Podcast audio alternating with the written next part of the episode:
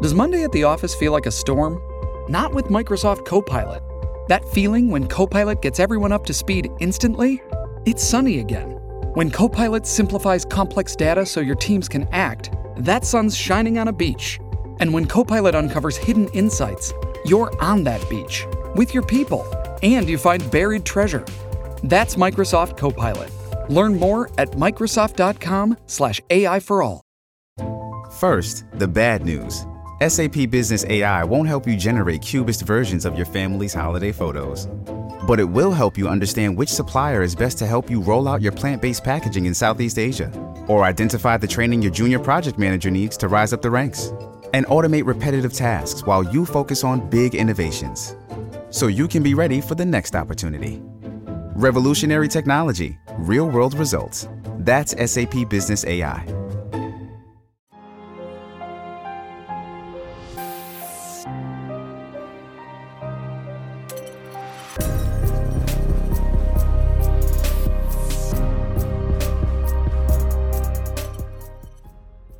Hello, everyone. What is up? Welcome back to another episode of Killer Instinct, you guys. Thank you so much for joining me today.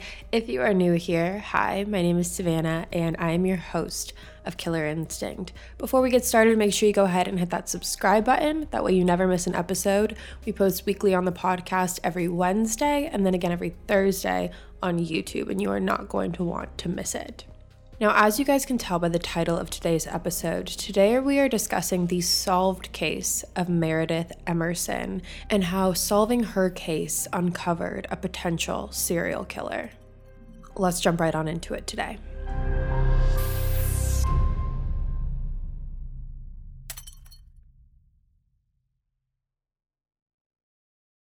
Meredith Emerson was born on June 20th, 1983, in Charleston, South Carolina. Now, after she was born, her and her family moved to Holly Springs, North Carolina, more specifically in Raleigh. After that, they moved to Longmont, Colorado, and Meredith graduated from Niwot High School. Then in 2005, she then graduated from the University of Georgia with a bachelor's degree in French. Now, Meredith had many passions. She was super gifted in a bunch of different areas. She was especially talented in one of her passions, which was martial arts, and she actually had her blue belt. So she was definitely not the kind of girl you wanted to mess with. Now, another one of Meredith's passions was hiking. She loved hiking on different trails and being surrounded by nature. It was something that she was very, very passionate about and something that she loved to do very often and whenever she got the chance. Now, Meredith rarely went hiking alone. She pretty much always brought her black lab mix named Ella with her every single time she hiked. Meredith actually rescued Ella, and the two of them would go and explore different trails together. And Ella really was the center of Meredith's universe. Meredith was a major dog person, and she herself had two dogs growing up. And when she got a little older and decided that it was the right time, she decided that she wanted to rescue one of her own. And when I was doing all this research and getting to know who Meredith was, it was very clear. It's one of those sayings where the owner doesn't rescue the dog, the dog rescues the owner. It was kind of one of those things. I think Ella and Meredith were both just a match made for each other. Now, in 2008, which is when this case takes place, Meredith was living in Buford, Georgia with her roommate Julia and, of course, Ella. Now, this case starts out on New Year's Day, January 1st, 2008, and it started out like any normal day. Of course, the prior day was New Year's Eve, so everyone was out partying and having a great time, including Meredith's roommate Julia. However, Meredith decided to stay in and wake up early in the morning and go for a hike. That's how she wanted to start her new year. So she started her new year by going off on a hike with Ella. Julia actually woke up to a note on their shared chalkboard in their apartment from Meredith saying that she was going to take Ella out on a hike with a little smiley face at the end of it. Again, this was something that Meredith did very frequently, so Julia really didn't think anything of it.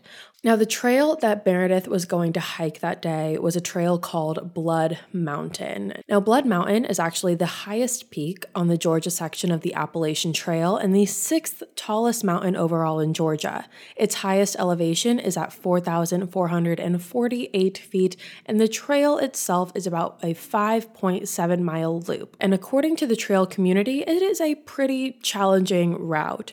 Now, on average, it takes someone about three hours and 20 minutes to complete from start to finish, but even though it is on the little more challenging side, it is a very popular area for camping and hiking. But from all of the reviews that I read about this trail, while everyone did say that it was incredibly challenging, they also said that the views were 100% worth it. So it really was no wonder as to why Meredith would choose this trail to start out her new year.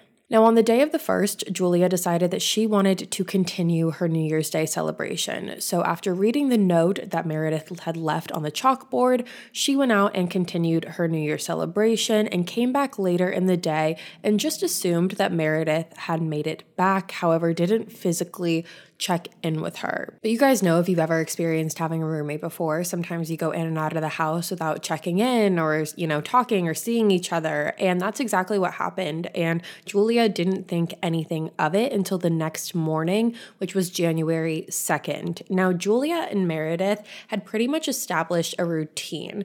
And this routine was that Meredith always had to wake up super early for work. And when she did that, she would place Ella in Julia's room and Julia would take care of her in the morning morning, take her outside, feed her before bringing her back in before she herself left for work. And then while Julia was gone at work, Meredith would come back and take care of Ella throughout the rest of the day. So that is the routine that the two of them had established. However, when Julia woke up on the morning of January 2nd and noticed that Ella was not in her room, nor was she anywhere in the apartment, Julia started to get a little worried.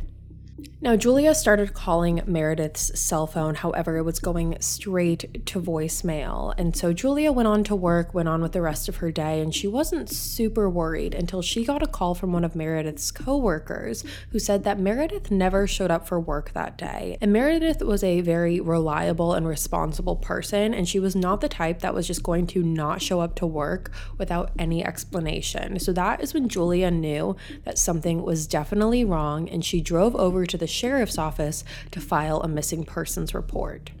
Now, the next thing that Julia decided to do is she decided to call up some of Meredith's friends because they had absolutely no idea where Meredith went hiking that day. Meredith never said on the note where exactly she was going hiking, so Julia had no clue where she went when she went hiking that day. So she called up her friends.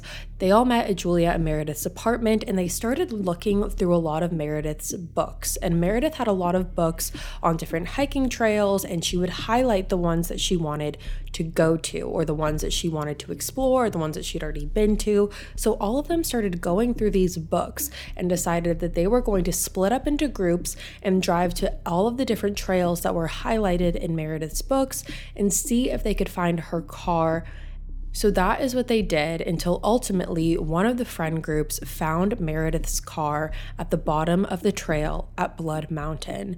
Now, the friend groups immediately informed the others, and they all raced over to Blood Mountain and started hiking the trail to see if they could come across either Meredith or Ella. However, they couldn't find either. And you have to give a lot of props to Julia and Meredith's friends because this was a very creative way to find out where Meredith went that day.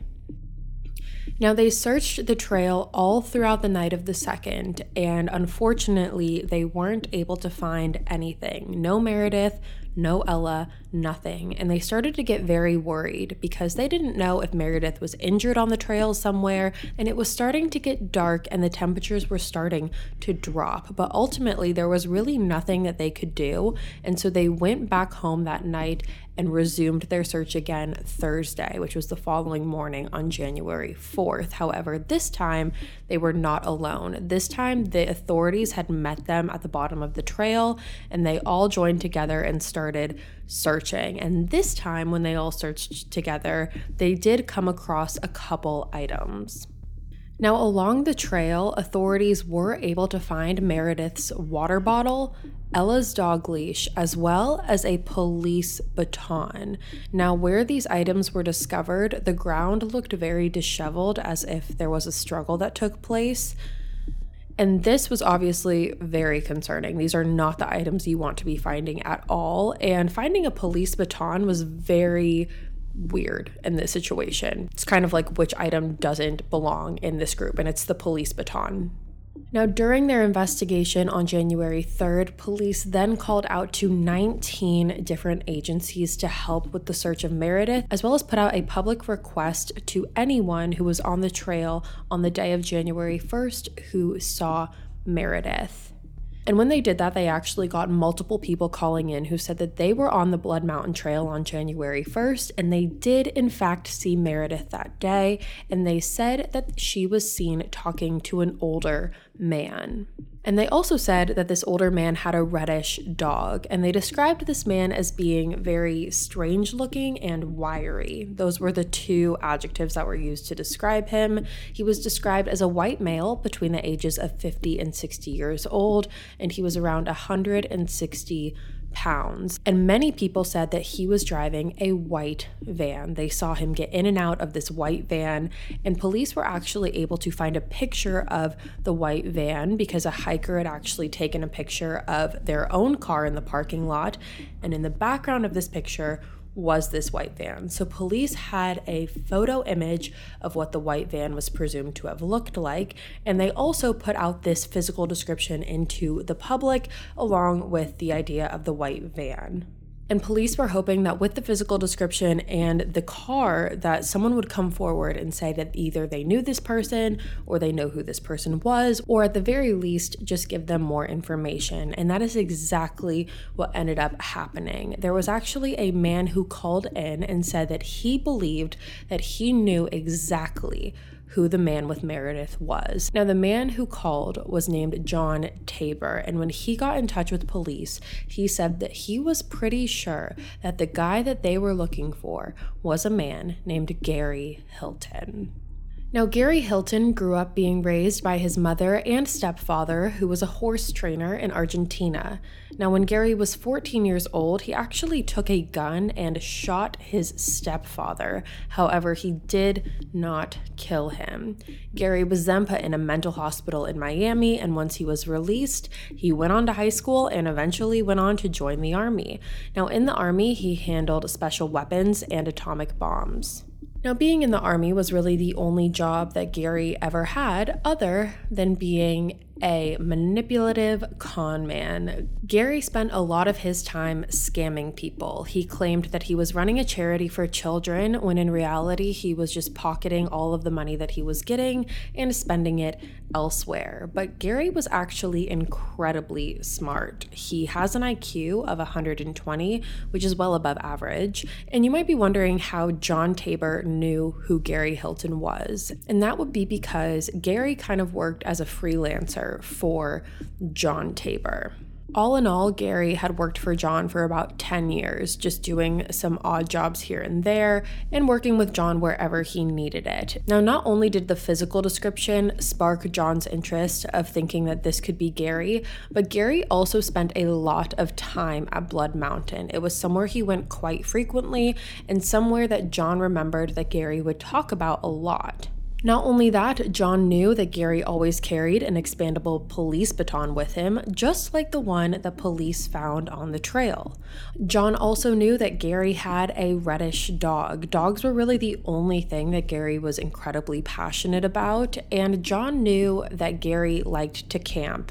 Gary was very much a drifter. He liked to camp in isolation for certain periods of time, and John said whenever Gary came back to work for him, he always had some crazy, bizarre story. But somehow in these stories, Gary was always the victim. These stories included Gary getting into altercations with dog owners. Gary would tell John that he would try to reprimand these dog owners for how they treated their dog, and it would result in either the dog owner getting defensive and mad at Gary, or it would lead to a verbal or sometimes even physical altercation. But again, Gary was always the victim in this because he was just trying to help people out on how to treat their dogs.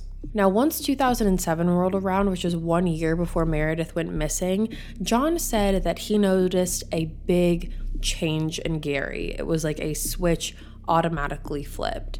Gary just one day stopped showing up to work for John, and John decided that he was going to go over to Gary's house and kind of see what the deal is, see what was up. And when he went there, he noticed a startling change in Gary's appearance. Gary looked extremely disheveled and was actually missing several teeth at that point. Now, Gary told John that he did it himself. He actually took a pair of pliers and removed his teeth himself. Gary said he actually liked it because he said he wanted to scare people.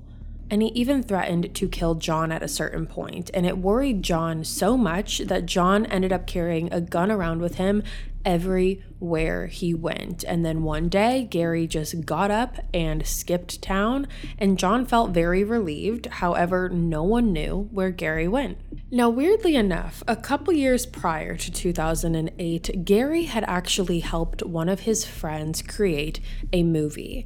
The movie was called Deadly Run, and it was more of a low budget film, but Gary was working on it with one of his friends. And the plot of the movie is just what makes this whole thing incredibly eerie.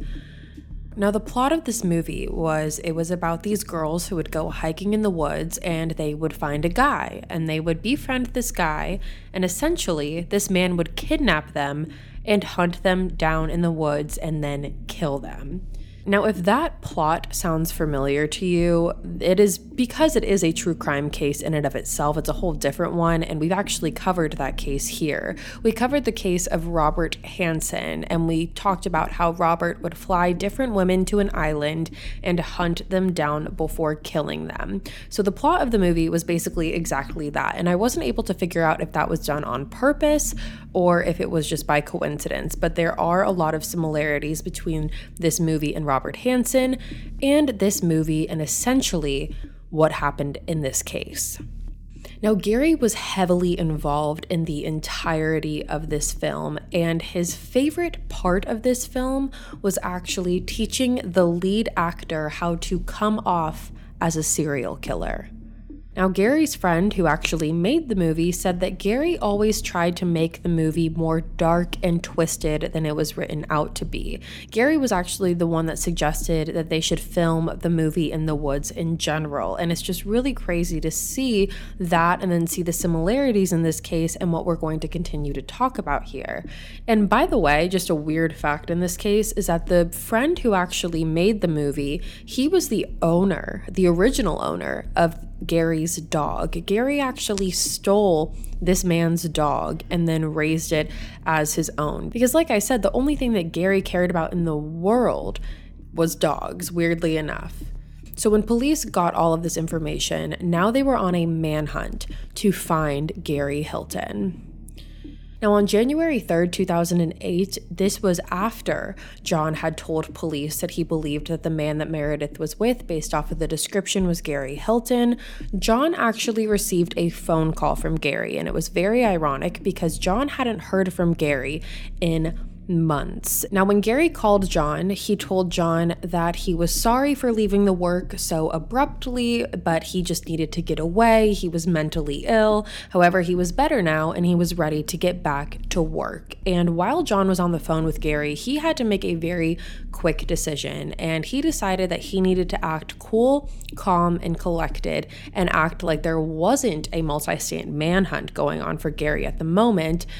And it also seemed like Gary wasn't aware of what was going on either. He mentioned absolutely nothing of this manhunt. And John actually decided in that moment to come up with a strategy to try and trap Gary and lure him into police custody. So while John was on the phone, he told Gary to swing by his office and he will leave a check for the money that he owed Gary for all of the work that he had done, and that Gary can come by, grab the check, and then he can continue working for John as normal. Now, after he did that, John then called authorities and let them know of the plan. Now, John gave authorities the name of the location and they staked out the area and waited for Gary. However, the time came and passed, and Gary never showed up. Now, the next day, on January 4th, 2008, there was actually a woman who found a black lab mix wandering stray around a parking lot of a grocery store. The woman actually took the dog to a local vet, and through the chip that the dog had, they were able to identify this dog to be Ella, who again was Meredith's lab. So now, even though authorities didn't have Meredith, they did have Ella, who was also missing this entire time as well. And that same day, January 4th, authorities got a call from one of Gary's friends who told them that Gary had actually called her asking for money. And while this friend was on the phone with Gary, she basically told him, like, don't you realize that there is a nationwide manhunt going on for you? And apparently, Gary just did not respond and he immediately hung up the phone. Now, police were able to trace the phone call and figured out that it was made from a payphone near a convenience store where Ella had actually been found. So police went to that payphone where the convenience store was and started searching the area and they came across a dumpster. And in that dumpster is where they found more of Meredith's belongings. They discovered Meredith's purse as well as three t-shirts with blood on them. Now not too long after that is when police got their break.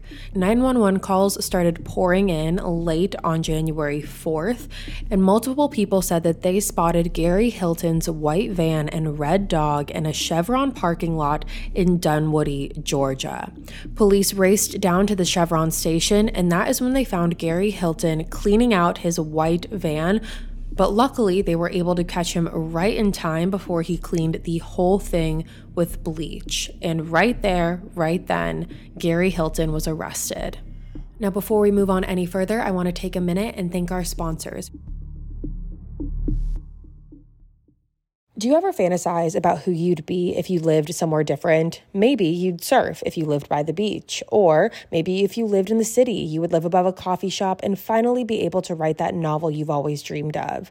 Or if you had a dishwasher, maybe you'd actually be able to start cooking and make a proper dinner at home. With over 1 million available units for rent on apartments.com, the you abilities are endless. Apartments.com lets you narrow down exactly what you want and when you want it. And with their instant alert, you'll never miss out on seeing what could be your new perfect place. Apartments.com has helped millions of renters find their perfect place to live, whether that's an apartment, a townhome, or even a house, and they can help you find exactly what it is that you're looking for. Visit apartments.com, the place to find a place. Hey, it's Kaley Cuoco for Priceline. Ready to go to your happy place for a happy price? Well, why didn't you say so? Just download the Priceline app right now and save up to 60% on hotels. So, whether it's Cousin Kevin's Kazoo concert in Kansas City, go Kevin, or Becky's Bachelorette Bash in Bermuda, you never have to miss a trip ever again. So, download the Priceline app today. Your savings are waiting. Go to your happy place for a happy price. Go to your happy price, Priceline. You know you need protein to fuel results, but it's not easy when you're drinking the same bland, chalky shake every day. Stop punishing yourself and get to GNC for the best protein in the game, including all the hottest brands and crave-worthy flavors that'll keep you coming back for more. We're talking protein that legit tastes like cookies, your favorite cereals, indulgent desserts, and more. So bust out of your protein rut and actually look forward to those shakes with unbeatable protein at unbeatable prices. Fuel your fitness with protein at GNC. Yeah. Now, once Gary was brought in by authorities, he requested a lawyer immediately and refused to speak to police without one. And then, after discussing with his lawyers, Gary and his lawyer came up with a plea deal. Now, the deal was is that Gary was going to plead guilty for the murder of Meredith, and he was also going to bring police where he disposed of her body. However, in return, the death penalty needed to be taken off the table completely. Now, at this point, authorities main objective and main goal was to find Meredith. So if that meant taking the death penalty off the table, then so be it for them. So they decided to accept this plea deal, and Gary pled guilty to the murder of Meredith. And he was then put in a van and he led authorities down a trail at Dawson Forest. Now, Dawson Forest is located in Dawson, Georgia, just about an hour north of where Meredith lived in Buford.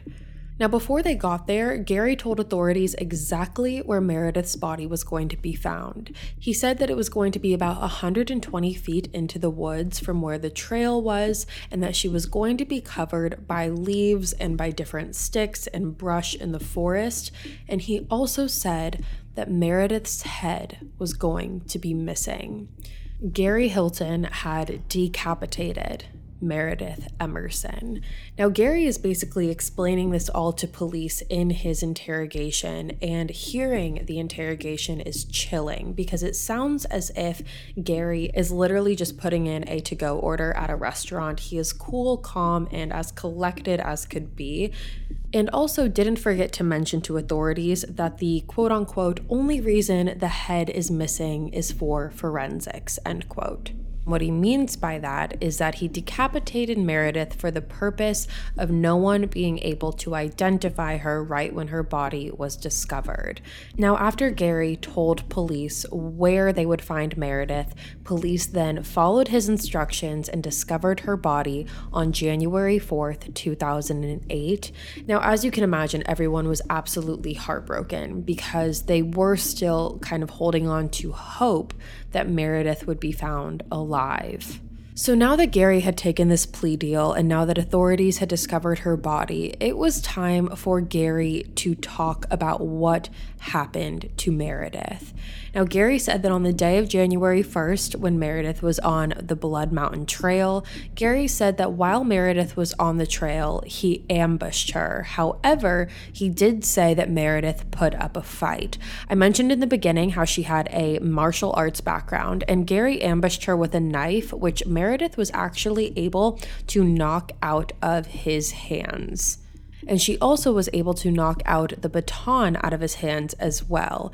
Gary said, quote unquote, she fought like hell, man. Gary went on to say that the two of them tussled around with each other and that she fought so hard that they fell off the trail together. However, eventually, Gary wore Meredith down. He then took Meredith into his van and threatened her by telling her that he had a gun.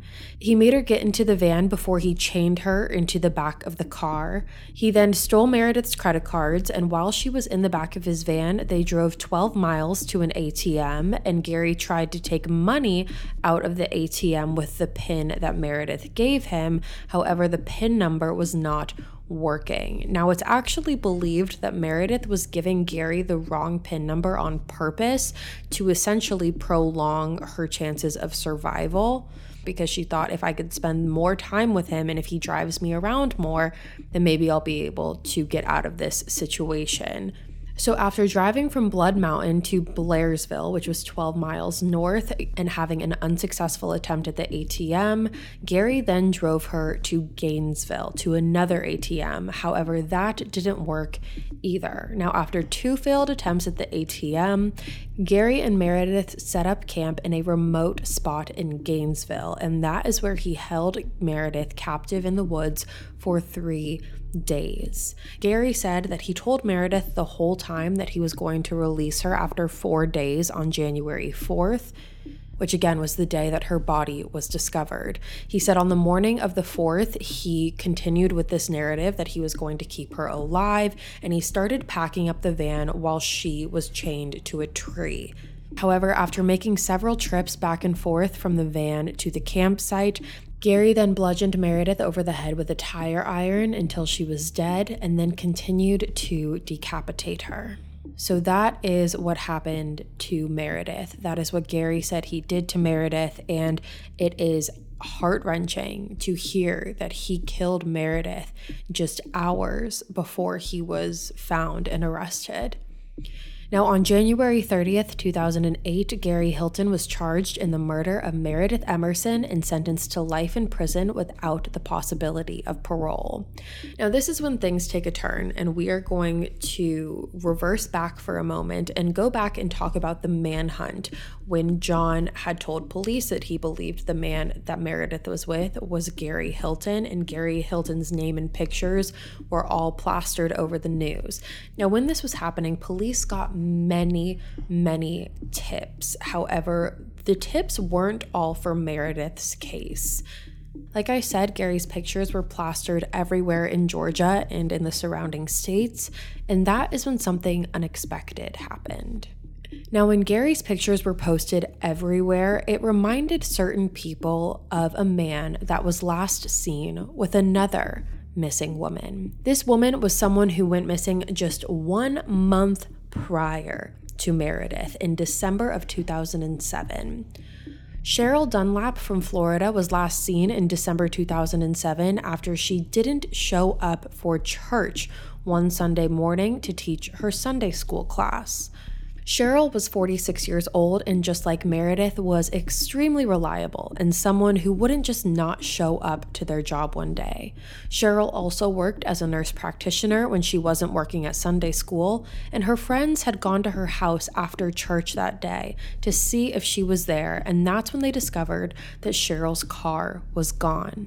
Her friends started calling her office, and that's when they learned that she never showed up to her nurse practitioner job, and her daughter in law filed a missing persons report.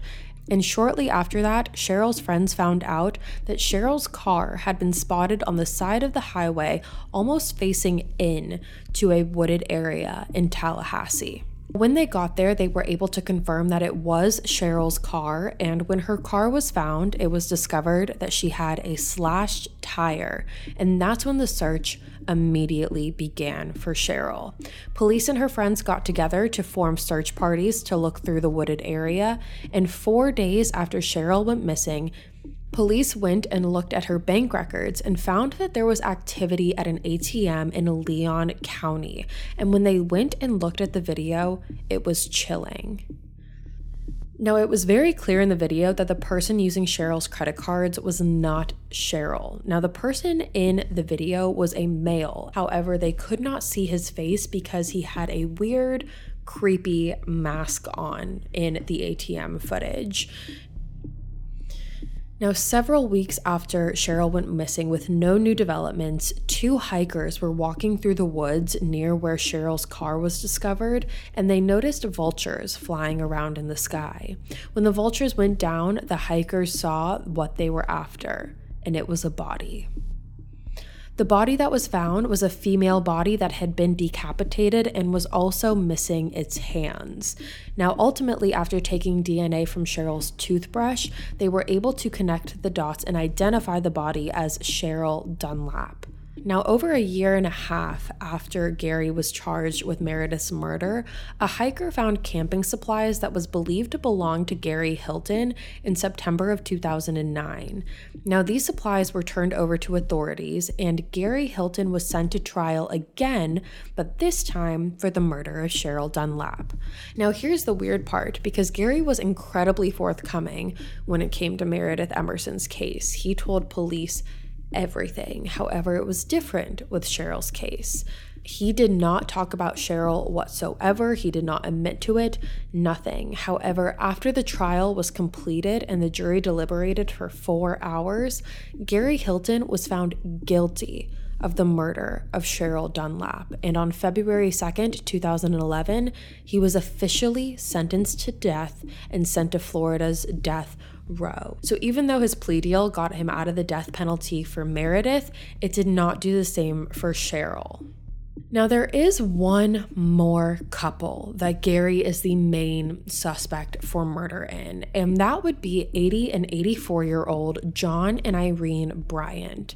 On October 21st, 2007, the two were living in Horseshoe, North Carolina, when they left for a hike through Pisgah National Forest. After their family hadn't heard from them in two weeks, they were reported missing, and police began their search, which consisted of over 30 volunteers, cadaver dogs, and a helicopter.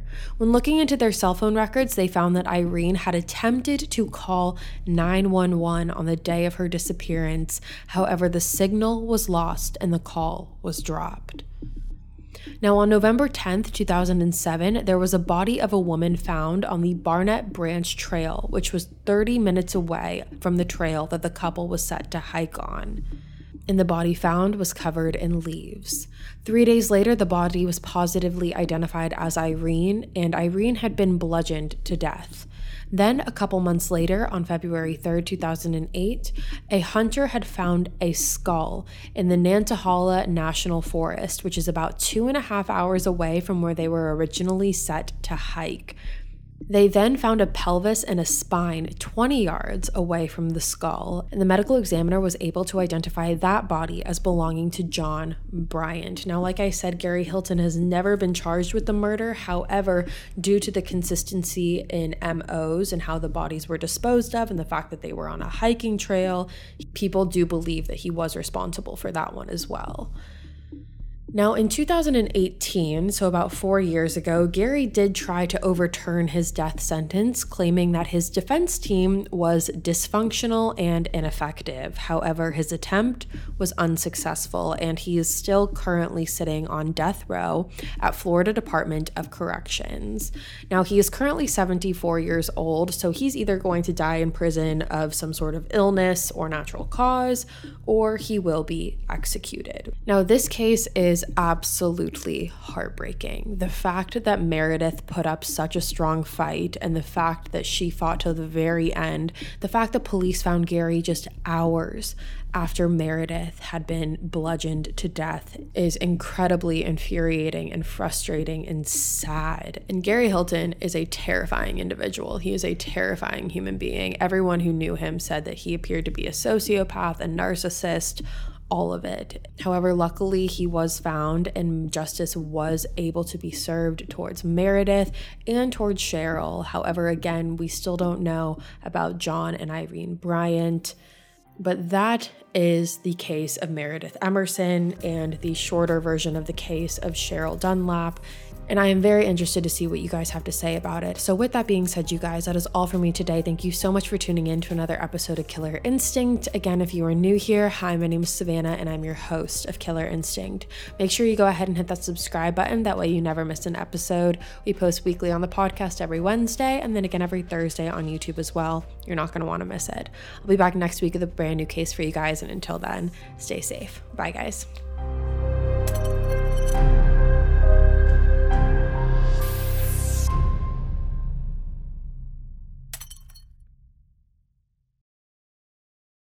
You only have a 401k, you're not getting the most for retirement. Wait, what? Add a Robinhood IRA on top, then they'll boost it by 3%. You can do that? And if you transfer in any retirement account, you get 3% on top of that. Is there a limit to the match? No limit. Robinhood Gold gets you the biggest contribution match of any IRA on the market. Sign up for Robinhood Gold at Robinhood.com slash boost by April 30th. Subscription fees apply. Investing involves risk. 3% match requires gold for one year from first match. Must keep IRA for five years. Match on transfers subject to additional terms and conditions. Robinhood Financial LLC member SIPC.